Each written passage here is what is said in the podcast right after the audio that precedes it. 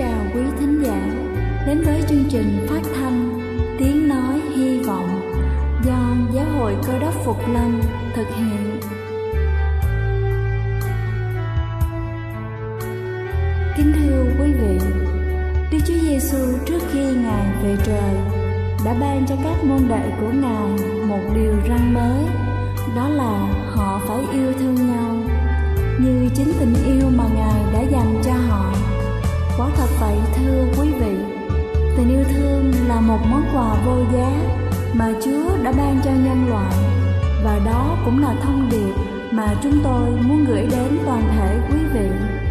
Nếu quý vị muốn tìm hiểu thêm về chương trình, về niềm tin hoặc muốn nghiên cứu về lời Chúa, xin quý vị gửi thư về chương trình phát thanh Tiếng Nói Hy Vọng, địa chỉ 224 Văn Đăng Lưu, phường 3, quận Phú Nhuận, thành phố Hồ Chí Minh hoặc gửi email cho chúng tôi theo địa chỉ tiếng nói hy vọng amos@gmail.com Ngoài ra, quý vị cũng có thể liên lạc với bất kỳ hội thánh cơ đốc Phục Lâm tại địa phương gần nhất.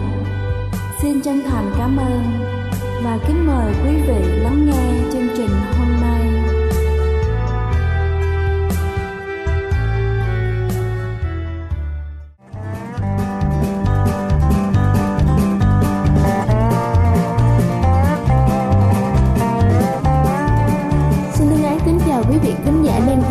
Chương trình phát thanh tiếng nói hy vọng. Cầu xin Chúa luôn ở cùng và ban phước thật nhiều trên đời sống của quý vị. Kính thưa quý vị, trong các loại rau củ quả màu tím có chứa nhiều vitamin D, anthocyanin, chất chống oxy hóa vượt trội, có vai trò quan trọng trong việc ngăn ngừa, lão hóa da sớm, giảm các nếp nhăn và làm đẹp hiệu quả. Và sau đây tôi xin được trình bày ba loại thực phẩm màu tím và công dụng của chúng đối với sức khỏe của chúng ta. Đầu tiên đó chính là sáng mịn làn da với bắp cải tím. Chúng ta hãy đưa bắp cải tím vào thực đơn ăn uống của chúng ta. Nếu như muốn có một làn da sáng, mịn màng, bắp cải tím là thực phẩm tốt để chăm sóc da bởi lượng vitamin và khoáng chất dồi dào trong bắp cải tím chứa hàm lượng lớn chất chống oxy hóa, vitamin C, K, giúp da đàn hồi, mềm mại và luôn khỏe mạnh màu tím của bắp cải với nguồn dồi dào anthocyanin. Chất được cho có tác dụng như là kem chống nắng, bảo vệ các tế bào khỏi những tổn thương do tia cực tím gây ra cho da. Hơn nữa, hoạt chất này còn có tác dụng kháng viêm, làm giảm sưng mụn, trứng cá trên da mặt và giúp có thể tránh được hiện tượng lão hóa sớm. Ngoài chất anthocyanin trong bắp cải còn có flavonoid cũng là chất chống oxy hóa rất tốt. Chúng ta có thể sử dụng bắp cải hàng ngày bằng cách ép hoặc là chế biến thành những món ăn khác nhau như là xào, luộc hoặc làm salad. Bên cạnh đó, nước ép bắp cải trộn với cám gạo cũng trở thành một loại mặt nạ dưỡng da hiệu quả, giúp da luôn mịn màng, tươi sáng chỉ sau 2 tuần thực hiện. Thứ hai đó chính là trẻ hơn tuổi nhờ nho tím. Nho tím luôn là bạn thân thiết với da bởi trong quả này có hàm lượng lớn các chất chống oxy hóa giúp duy trì sự tươi trẻ của da, có thể khiến gương mặt trẻ hơn rất nhiều so với tuổi. Mặt khác, nho tím còn chứa nhiều đường dễ hấp thụ, các vitamin, khoáng chất có tác dụng tăng cường, đề kháng trong cơ thể. Nho là loại quả rất dễ ăn, chúng ta có thể ăn luôn hoặc là ép nước làm sinh tố. Làn da sẽ tươi tắn và giảm thiểu những nếp nhăn nếu chúng ta chăm chỉ đắp mặt nạ. Nước ép nho bằng cách sử dụng một miếng bông, giấy cô tông để thấm hỗn hợp nho lên da mặt và trộn nước ép nho với một chút bột mì, sau đó đắp lên mặt khoảng 15 đến 20 phút rồi rửa lại bằng nước sạch. Bên cạnh đó, tinh dầu hạt nho còn giúp tăng cường độ đàn hồi của da nhờ ngăn chặn sự phá hủy sợ collagen và elastin, đẩy lùi tiến trình nhăn và rạn da không những thế, nó còn làm giàu các axit béo giúp cho làn da căng bóng mịn màng, một thành phần tăng cường độ bền vững của màng tế bào có trong dầu hạt nho sẽ gián tiếp giúp cho làn da khỏe mạnh hơn. Ngoài ra các hàm lượng omega 6 và vitamin E có trong tinh dầu hạt nho giúp cho việc thấm hút dưỡng chất nhanh qua da nên làn da được nuôi dưỡng tốt hơn. Và cuối cùng đó chính là muốn ngăn ngừa nếp nhăn bằng khoai lang tím. Khoai lang tím được coi là thực phẩm rất tốt cho da. Trong khoai lang tươi có chứa nhiều vitamin A, C, B1, B2, PP. Hơn nữa, khoai lang tím còn có tác dụng trong oxy hóa mạnh giúp cho ngăn ngừa các nếp nhăn cũng như hiện tượng mỏi mắt trên gương mặt. Mặt nạ làm từ khoai lang tím được hấp chín xoay nhuyễn và trộn đều với hai thìa sữa chua, một thìa nước gừng tươi, đắp 20 phút mỗi ngày sẽ có tác dụng dưỡng ẩm, giúp cho làn da tươi tắn rạng rỡ, hạn chế và ngăn ngừa sự xuất hiện của các nếp nhăn cực tốt. Tuy nhiên, khi làm đẹp da bằng khoai lang tím, chúng ta cần lưu ý là nên chọn những củ khoai lang còn tươi, không bị sơ, không có mầm, đều màu, có độ ẩm cao, tốt nhất là những củ khoai lang mới. Khi sơ chế khoai lang để đắp mặt nạ, nên hấp cách thủy để giữ nguyên dưỡng chất trong khoai. Đồng thời, trước khi đắp mặt nạ, chúng ta nên rửa sạch mặt và xông hơi da bằng nước ấm để tăng cường hiệu quả làm đẹp da của loại thực phẩm này. Kính thưa quý vị, tôi vừa trình bày xong lợi ích tuyệt vời của ba loại thực phẩm màu tím tốt cho sự trẻ hóa của chúng ta. Hãy chia sẻ cho những người xung quanh về những điều mà chúng ta biết để qua đó chúng ta sẽ giúp ích cho cộng đồng cũng như thể hiện sự quan tâm của chúng ta dành cho họ. Đây là chương trình phát thanh Tiếng Nói Hy Vọng do Giáo hội Cơ đốc Phục Lâm thực hiện. Nếu quý vị muốn tìm hiểu về chương trình hay muốn nghiên cứu thêm về lời Chúa, xin quý vị gửi thư về chương trình phát thanh Tiếng Nói Hy Vọng, địa chỉ 224 Phan Đăng Lưu, phường 3, quận Phú Nhuận, thành phố Hồ Chí Minh hoặc gửi email cho chúng tôi theo địa chỉ tiếng nói hy vọng gmail.com Ngoài ra, quý vị cũng có thể liên lạc với bất kỳ hội thánh cơ đốc Phục Lâm tại địa phương gần nhất. Xin chân thành cảm ơn và kính mời quý vị tiếp tục lắng nghe chương trình hôm nay.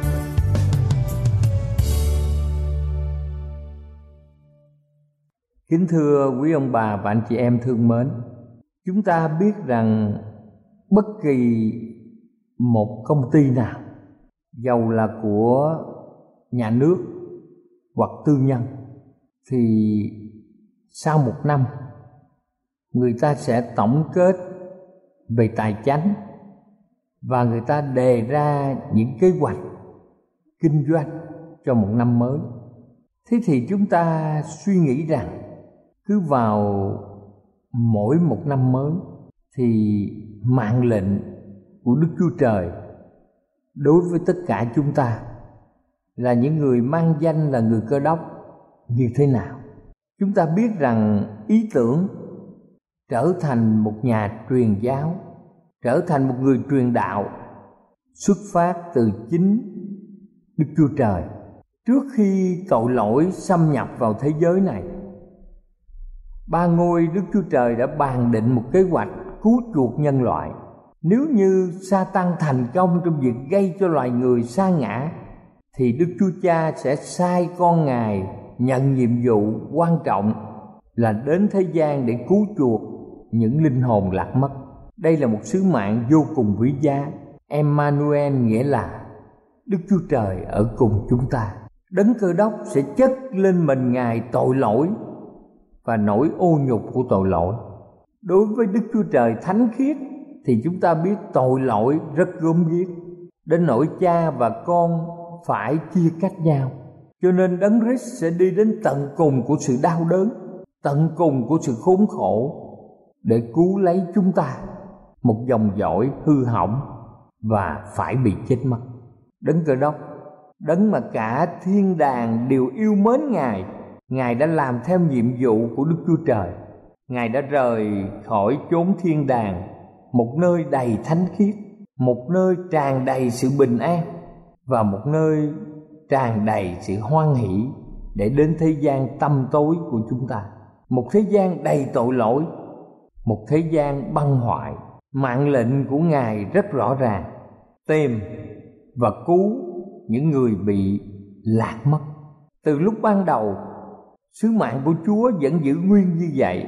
Trải qua biết bao thế kỷ ngài đã kêu gọi biết bao nhiêu người truyền đạo thực hiện mục đích của ngài. Chúng ta xem ở trong thời cụ ước. Trong suốt 120 năm Noe đã nài xin những người sống trước thời kỳ đại hồng thủy là họ hãy chuẩn bị cho cơn lụt sắp đến. Suốt 120 năm, Noe đã bám chặt vào những lời hứa của Đức Chúa Trời khi ông phải chịu những lời chế nhạo, những lời mắng giết từ những con người mà ông đang tìm cách để cứu họ. Đức Chúa Trời đã sai Abraham. Abraham sẽ đi đến một vùng đất mà Đức Chúa Trời sẽ chỉ cho ông. Tại nơi đó, ông sẽ sống một cuộc đời rất trung tín với Đức Chúa Trời và sẽ gây tác động tốt cho dân Canaan để những người Canaan hối lỗi, ăn năn trước khi quá muộn. Đức Chúa Trời là đấng yêu thương. Ngài cho mọi người thời gian tu chỉnh trước khi sự hủy diệt đến. Chúng ta cũng xem một gương khác đó là Joseph. Khi còn ở tuổi thiếu niên, Joseph đã phát hiện ra là mình đang sống ở trên đất ngoại bang và nhiều người luôn luôn chống nghịch lại ý muốn của Đức Chúa Trời. Tuy vậy, Joseph đã quyết định trở thành một nhà truyền giáo cho Chúa. Joseph mang ánh sáng của sự chính trực vào trong các gia đình ngoại giáo, bất chấp hoàn cảnh gai go nhất. Ông tiếp tục chiếu sáng, thậm chí qua các song sắt của nhà tù Ai Cập sau này Đức Chúa Trời đã quyết định sử dụng nhà truyền giáo trung tín này để cứu toàn xứ Ai Cập và các nước khác.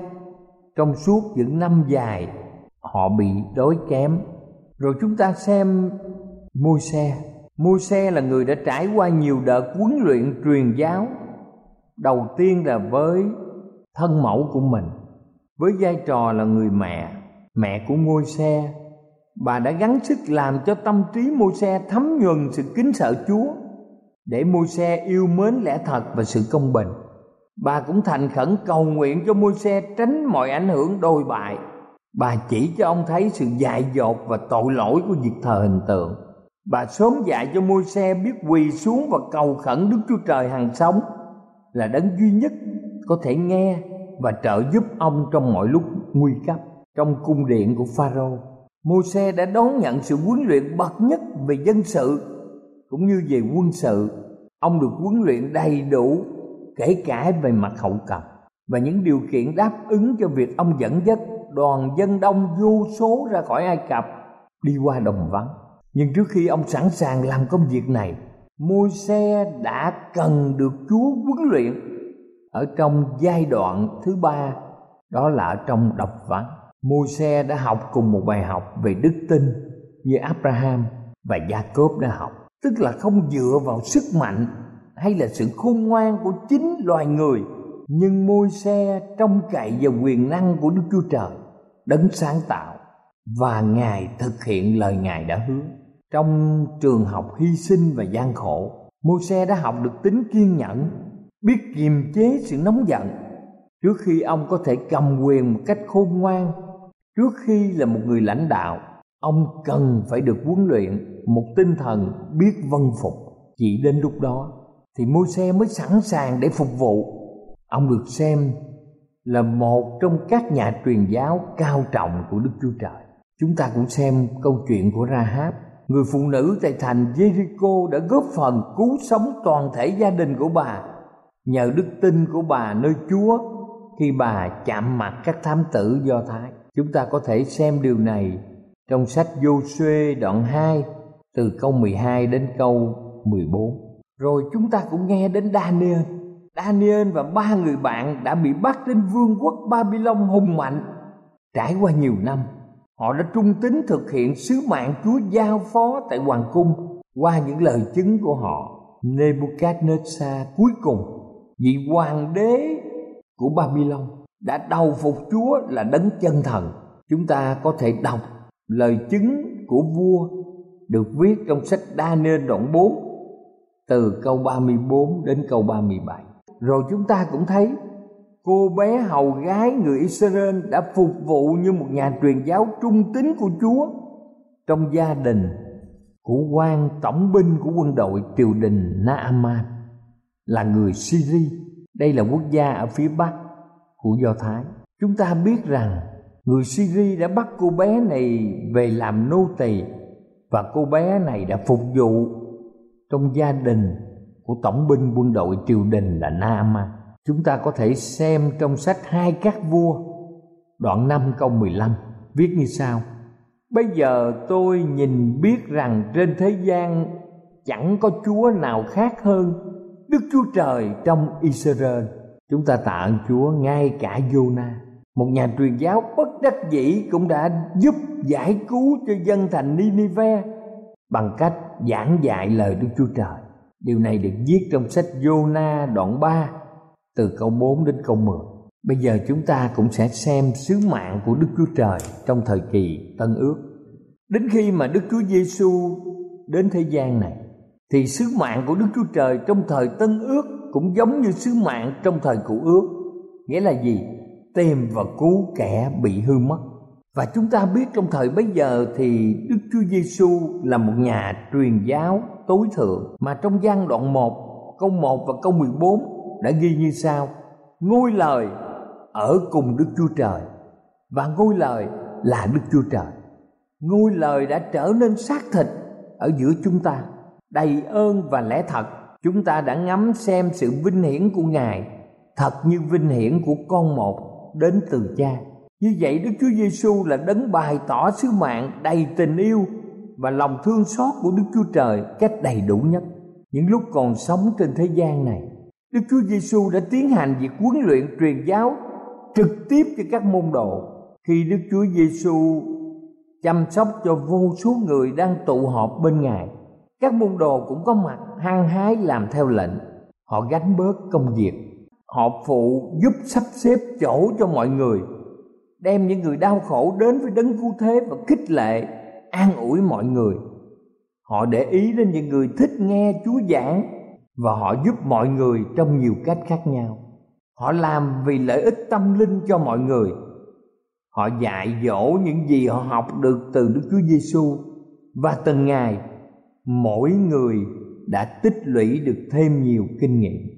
Khi Đức Chúa Giêsu sai các môn đồ đi từng đôi một và sau đó Ngài cũng sai bảy chục người khác mà trong Luca đoạn 10 có ghi lại Đức Chúa Giêsu hướng dẫn các môn đồ thực hiện mạng lệnh của Ngài bằng cách giảng dạy và nói rằng nước thiên đàng gần rồi trong sách Matthew đoạn 10 câu 7. Ngoài ra các sứ đồ còn chữa lành kẻ đau, khiến người chết được sống lại, làm sạch kẻ phun, trừ các quỷ và chúng ta biết họ nhận một mạng lệnh quan trọng trong Matthew đoạn 10 câu 8. Các ngươi được lãnh không thì hãy cho không. Chúng ta là những người tội lỗi được Chúa ban cho chúng ta sự bình an, ban cho chúng ta sự phước hạnh. Ngài không đòi tiền, không đòi giá, nghĩa là Ngài cho không thì chúng ta cũng hãy cho không những người khác.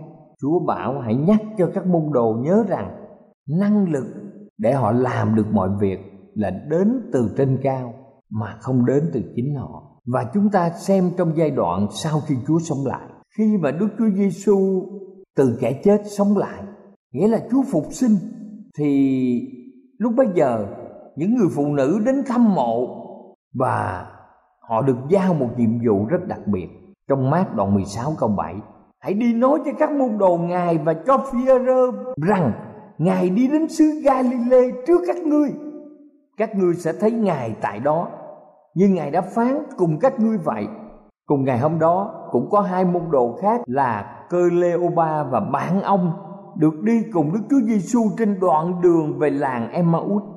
Khi nghe Ngài giảng giải kinh thánh, họ đã trở thành một nhà truyền giáo nóng lòng nhận nhiệm vụ của Chúa và vội báo cho các môn đồ biết rằng đấng cơ đốc đã sống lại. Điều này được ghi trong sách Luca đoạn 24 từ câu 13 đến câu 35. Chúng ta biết rằng ngay trước khi Đức Chúa Giêsu về trời, một lần nữa Ngài truyền lệnh cho các môn đồ trong mát đoạn 16, câu 15 và câu 20. Hãy đi khắp thế gian, giảng tin lành cho mọi người. Và họ đã đi ra giảng đạo khắp mọi nơi. Chúa cùng làm với các môn đồ và lấy các phép lạ cặp theo lời giảng mà làm cho vững đạo.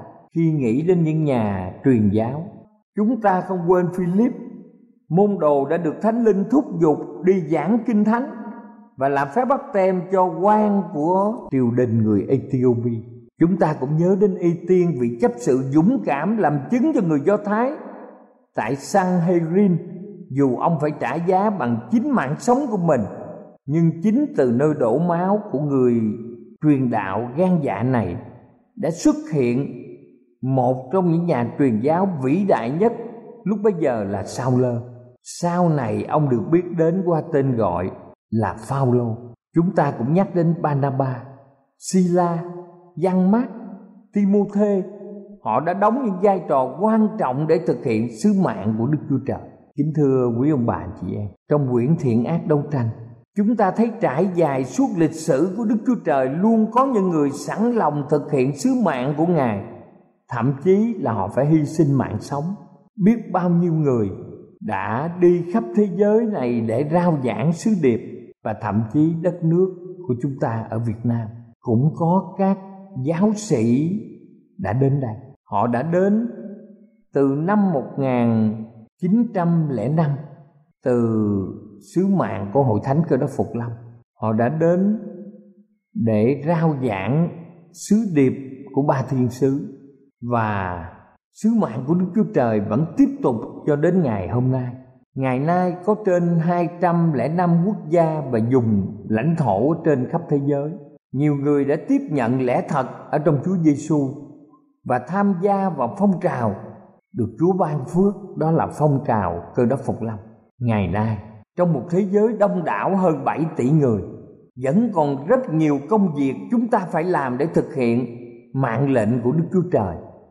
Chúa đang kêu gọi mỗi một người trong chúng ta góp phần vào công việc của Chúa bất kể tuổi tác, quốc tịch, giới tính.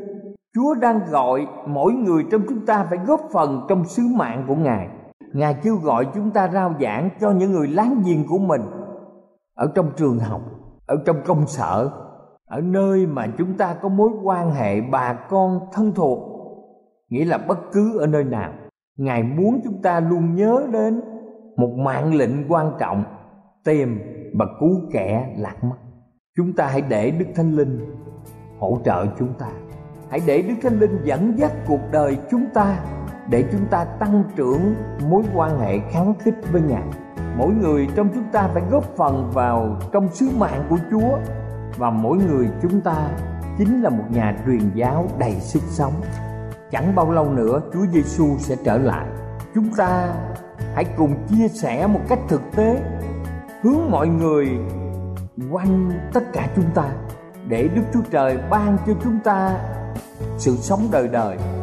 Chúng ta hãy nhờ vào sự khôn ngoan và sức mạnh của đức thánh linh.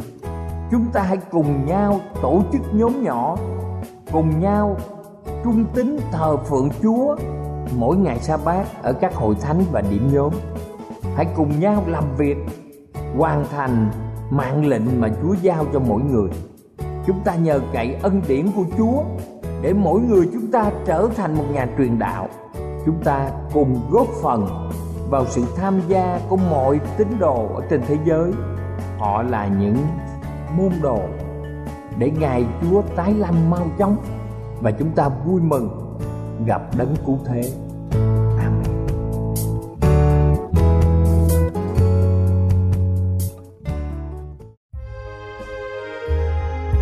Đây là chương trình phát thanh Tiếng Nói Hy Vọng do Giáo hội Cơ đốc Phục Lâm thực hiện. Nếu quý vị muốn tìm hiểu về chương trình hay muốn nghiên cứu thêm về lời Chúa, xin mời quý vị gửi thư về chương trình phát thanh Tiếng Nói Hy Vọng, địa chỉ 224 Văn Đăng Lưu, phường 3, quận Phú Nhuận, thành phố Hồ Chí Minh hoặc gửi email cho chúng tôi theo địa chỉ tiếng nói hy vọng amos@gmail.com Ngoài ra, quý vị cũng có thể liên lạc với bất kỳ hội thánh cơ đốc phục lâm tại địa phương gần nhất. Xin chân thành cảm ơn và hẹn gặp lại quý vị trong chương trình lần sau.